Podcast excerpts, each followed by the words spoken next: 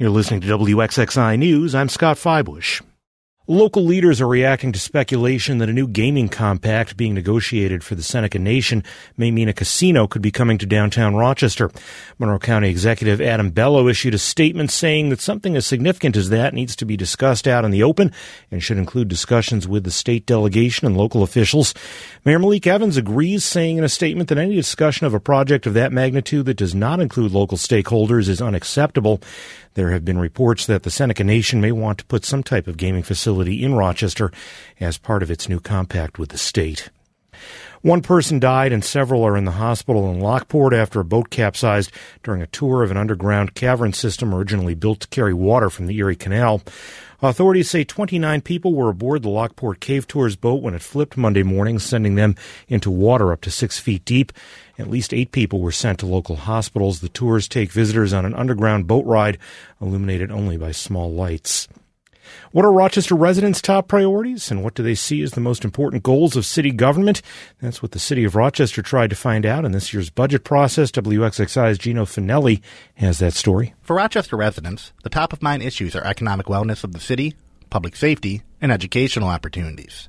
Those results come from the Community Input Survey, which preceded this year's budget.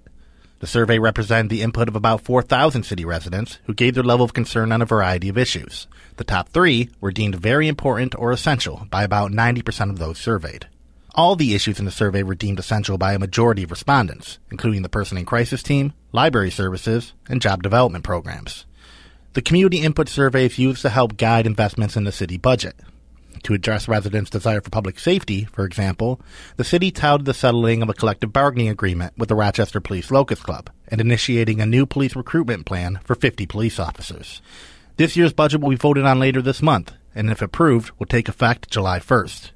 Gino Fanelli, WXXI News. The state education department is updating its guidance to make sure transgender students and students who don't identify with traditional gender roles have an educational environment that's safe and supported.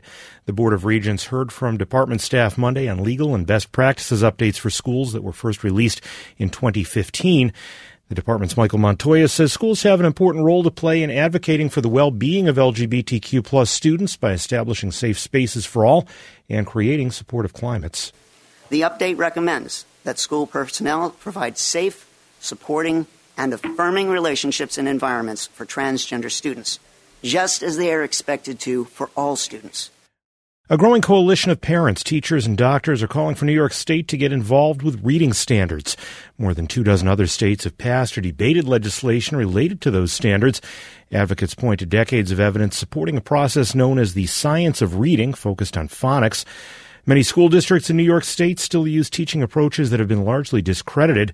Tina Carney is a parent in Gates Chili whose son struggled to read. She says if school districts won't remove the curriculum that has harmed students, she'd consider a new state law mandating a change. I want all our kids to read, and I want it to be aligned with the science. I need all stakeholders to come together and talk this out.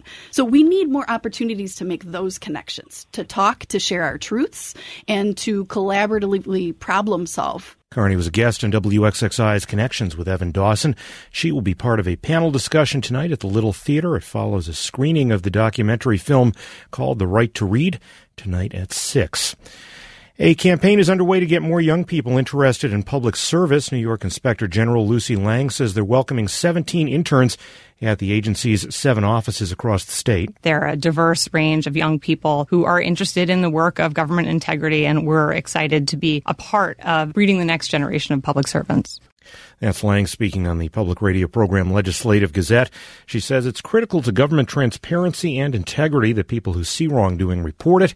Lang says that can be done by calling 800 Do Right or by filing an online complaint at the Inspector General's website. The New York State Department of Education and the Board of Regents took time out of their June meeting to officially recognize a local educator. Kevin McGowan from the Brighton Central School District was earlier named the 2023 National Superintendent of the Year.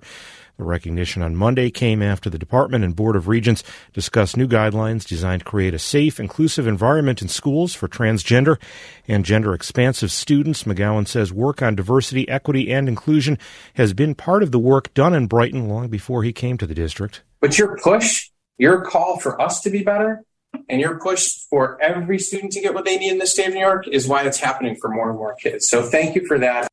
Regent Wade Norwood from Rochester thanked McGowan for his decades of educational excellence and for constantly standing on the front line in conversations about equity, social justice, and healing.